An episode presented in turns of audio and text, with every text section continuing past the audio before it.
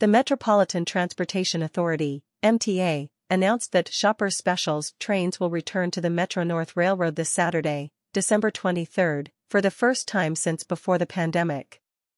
Weekend travel demand has been growing steadily. Metro-North has lengthened its trains each weekend since Thanksgiving, and the region keeps riding.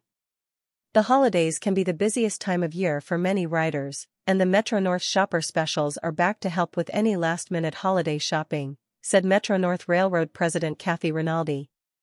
The Hudson, Harlem, and New Haven lines will be the best way to get to and from New York City this Saturday.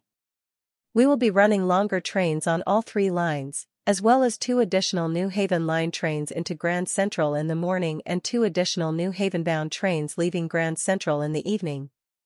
Along with lengthened trains this weekend on the Hudson, Harlem and New Haven lines, Metro-North will operate two extra round trips on Saturday, December 23, on the New Haven line between New Haven and Grand Central Terminal, GCT, to accommodate holiday travelers. Westbound. Extra trains depart New Haven at 9:27 a.m. and 10:26 a.m., stopping at West Haven, Milford, Stratford, Bridgeport, Fairfield Metro, Fairfield, Greens Farms, Westport, East Norwalk, South Norwalk, Rowaton, Darien, Norriton Heights, and Stamford, and then operate express to Harlem/125 Street and Grand Central Terminal, arriving at 11:30 a.m. and 12:30 p.m. eastbound.